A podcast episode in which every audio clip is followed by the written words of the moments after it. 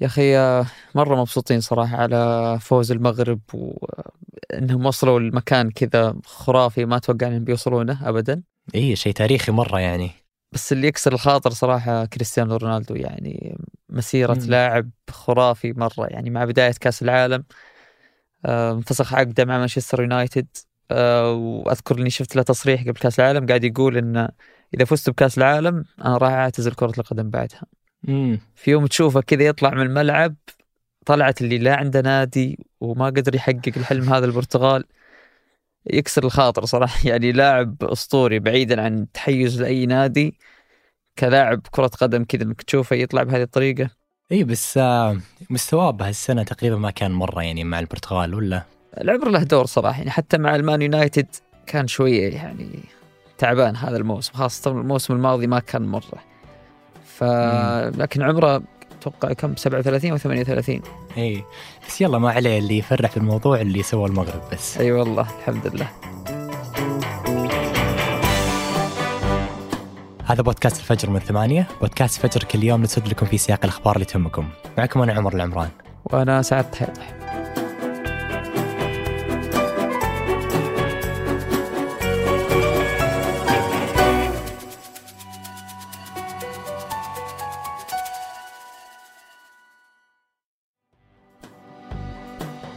خصنا مرة مرة نسمعوا غير ديك السير باش إما العروي ولا لا جاكيتي يتحرك شوية.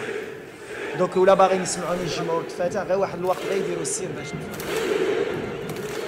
هذا صوت تشجيع التراس جمهور المغرب في كأس العالم هذه السنة المنتخب اللي وصل المربع الذهبي في مونديال قطر واللي يعتبر إنجاز تاريخي للمنتخبات العربية الأفريقية. فالمغرب هي الدولة العربية الأولى والممثل الوحيد لأفريقيا اللي يوصل المربع الذهبي في تاريخ كأس العالم بعد ما فاز على منتخب البرتغال يوم السبت الماضي. هذا الإنجاز امتدت الاحتفالات فيه من المدرجات في استاد الثمامة بالدوحة وصلت للعواصم الإفريقية والأوروبية واللي وصفتها الصحافة العالمية بأنها نشوة عابرة للقارات. فوصول المغرب لهذه المرحلة يعتبر حدث تاريخي.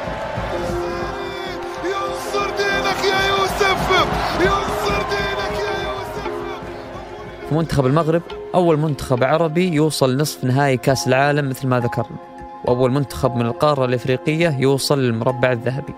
وعموما قدرت المغرب أنها تحقق عدة إنجازات تاريخية على مستوى البطولة.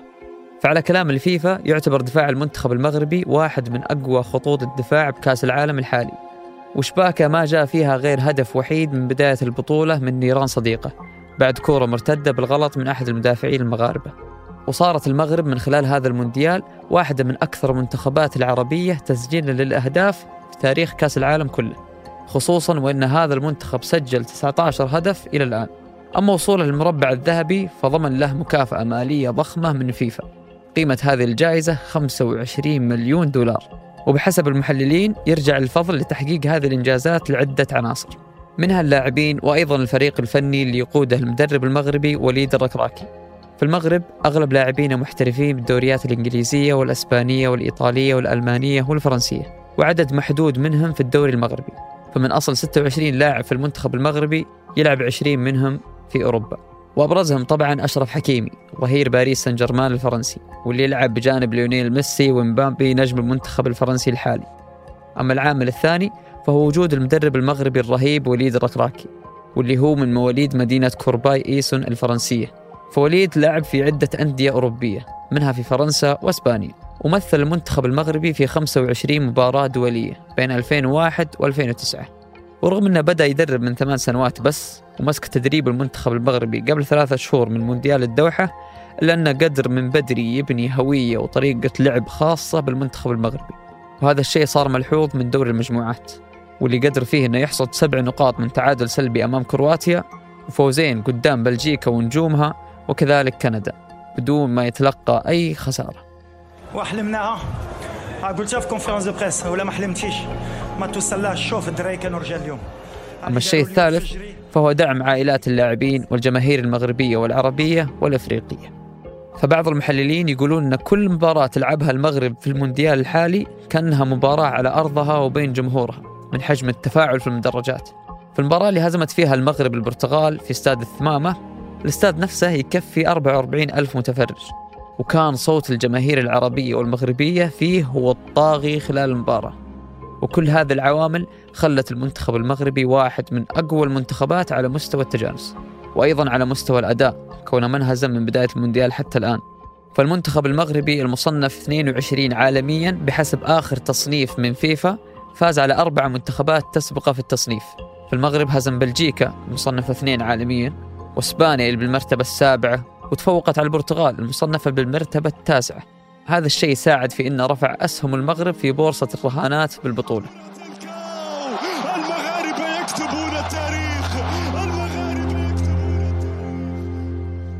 ورغم كل هذه العوامل والجماهير اللي توقف مع المغرب في هذا المونديال يتساءل البعض ويقول هل ممكن المغرب تفوز على فرنسا في نصف النهائي؟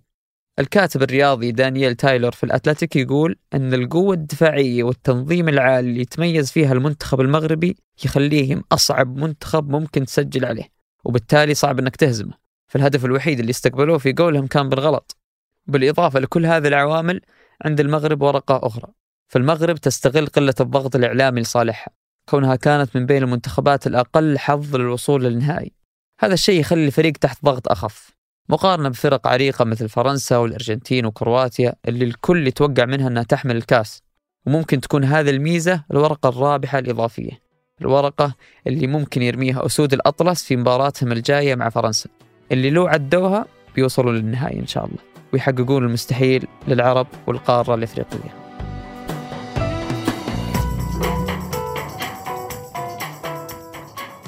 بالنسبة آه، للوساطة آه، يعني كل أستطيع أقول آه، أقول أني مطلع على جهود سمو سيدي ولي العهد في الوساطة وقد الأسبوع الماضي أعلنت السعودية والإمارات في بيان مشترك عن نجاح وساطتهم في تبادل السجناء بين أمريكا وروسيا اللي هم لاعبة السلة الأمريكية بريتني جراينر وتاجر السلاح الروسي فيكتور بوت اللي طالب روسيا بإخراجه من حوالي 13 سنة. روسيا قدرت أخيرا تستلم فيكتور الملقب بتاجر الموت مقابل أن تطلق سراح جراينر اعتقلتها روسيا في فبراير الماضي وحكمت عليها بالسجن تسع سنين بسبب حيازتها لمواد مخدرة. الوساطة بحسب البيان كانت بتدخل شخصي من ولي العهد الأمير محمد بن سلمان ورئيس الإمارات الشيخ محمد بن زايد اللي تواصلوا مع الجانب الروسي للوساطة بخصوص السجناء حسب البيان اللي نشرته وزارة الخارجية في السعودية وفي الإمارات. لكن الغريب أنه بعد الإعلان السعودي الإماراتي طلع الرئيس بايدن في تصريحات قلل فيها من دور السعودية والإمارات في إخراج السجناء. وشكر بايدن الإمارات بس لأنها سمحت تكون عملية التبادل في أبو ظبي بدون ذكر الدور السعودي في الوساطة. وهالشيء أثار جدل عند الناس وخلى كثيرين يتساءلون عن سبب الموقف الأمريكي المتناقض مع بيان السعودية والإمارات. I also want to thank the UAE for helping us facilitate Brittany's return, because that's where she landed. التصريحات الأمريكية اللي نفت وجود وساطة سعودية إماراتية خلت البعض يتهم بايدن في أنه يسعى لنسب الفضل لنفسه ورفع شعبيته المنخفضة. فنجاحها في استعادة بيرتني كراينر اللي تعتبر من لاعبات السلة المعروفات في أمريكا يعتبر إنجاز إعلامي لإدارته. وكلام بايدن كررت المتحدثة باسم البيت الأبيض اللي قالت إن مفاوضات تبادل السجناء بين أمريكا وروسيا كانت مباشرة ونفت وجود وساطة سعودية إماراتية. Uh, لكنها قالت إنها ممتنة لدور الإمارات في تسهيل استخدام أراضيها لتبادل السجناء وللسعودية لأنها أثارت مع الحكومة الروسية موضوع السجناء الأمريكيين في روسيا.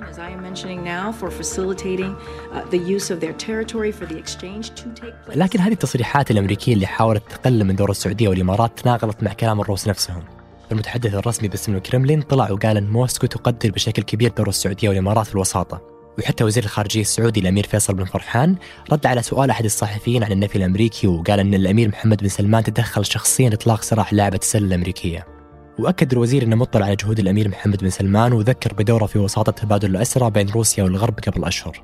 والبعض يقول إن بايدن تجنب شكر السعودية على دورها في الوساطة بسبب مواقفه السابقة تجاهها. فهو قبل يوصل البيت الأبيض كان يقول إنه بيسعى لتحويل السعودية لدولة منبوذة.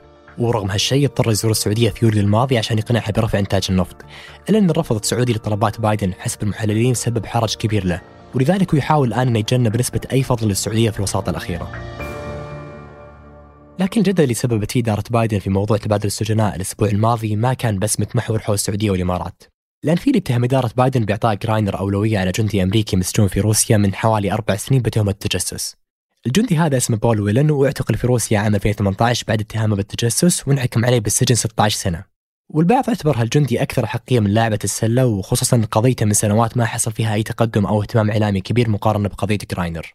والحين بعد ما نجحت إدارة بايدن في إخراج جراينر من روسيا مقابل إطلاق سراح فيكتور بوت واللي هو تاجر السلاح الروسي المعروف صارت فرص ويلن في الخروج أقل وأقل. وهو اللي كان وما زال يأمل في أن روسيا تطلق سراحه مقابل قبول سجناء مهمين لروسيا في أمريكا. لكن بعد خروج فيكتور بوت صار الوضع معقد أكثر مع الجندي الأمريكي ويبدو أن قضيته بتطول أكثر مع التصعيد بين أمريكا وروسيا اللي زاد بعد الحرب الأوكرانية وتسبب في تقليل التواصل بين الدولتين لكن ومع كذا الواضح أن الخليج وتحديدا السعودية والإمارات صاروا يلعبون دور مهم في التواصل بين أمريكا وروسيا. هو الشيء اللي وضح في اعتراف أمريكا بأن الدولتين تواصلوا مع روسيا بخصوص موضوع السجناء الأمريكيين في روسيا. لكن إصرار إدارة بايدن على مناقضة البيان السعودي الإماراتي وعدم التأكيد على أنهم كانوا وسطاء بين أمريكا وروسيا بعملية تبادل السجناء الأخيرة ممكن يعيق الجهود ويخلي السعودية والإمارات أكثر تردد في مواصلتها. وهو الشيء اللي بيكون خسارة سياسية لإدارة بايدن اللي صارت في حاجة للتهدئة مع روسيا لاتفادي أي تصعيد. وبالتأكيد خسارة أكبر للأمريكيين المحتجزين في روسيا وعائلاتهم. وقبل ننهي الحلقة هذه أخبار على السريع. في تقرير من صحيفة ميد المتخصصة بالمشاريع والإنشاءات ذكرت أن صندوق الاستثمارات العامة يخطط لبناء برج جديد في الرياض. وبينما أطول برج بالعالم حاليا برج خليفة ارتفاعه 828 متر فحسب الصحيفة البرج المقترح طوله 1200 متر وهو اللي بيخليه أطول برج في العالم. البرج اللي تقول الصحيفة أنه بيكون بمركز الملك عبد الله المالي متوقع يكلف في حدود الخمسة مليار دولار. لكن إلى الحين ما في تأكيد رسمي للمشروع. وبعد يوم من انعقاد القمم الصينية في الرياض استدعت إيران السفير الصيني في طهران وسلمته مذكرة احتجاج على بيان القمة الخليجية الصينية اللي أكد موقف دول الخليج من مفاوضات الاتفاق النووي ودعم جهود الإمارات للتوصل لحل سلمي مع إيران لقضية الجزر الثلاث. أنتج هذه الحلقة تركي بلوشي عبد العزيز الحبيل وراجعتها سحر سليمان وحررها محمود أبو ندى. أشوفكم بكرة الفجر.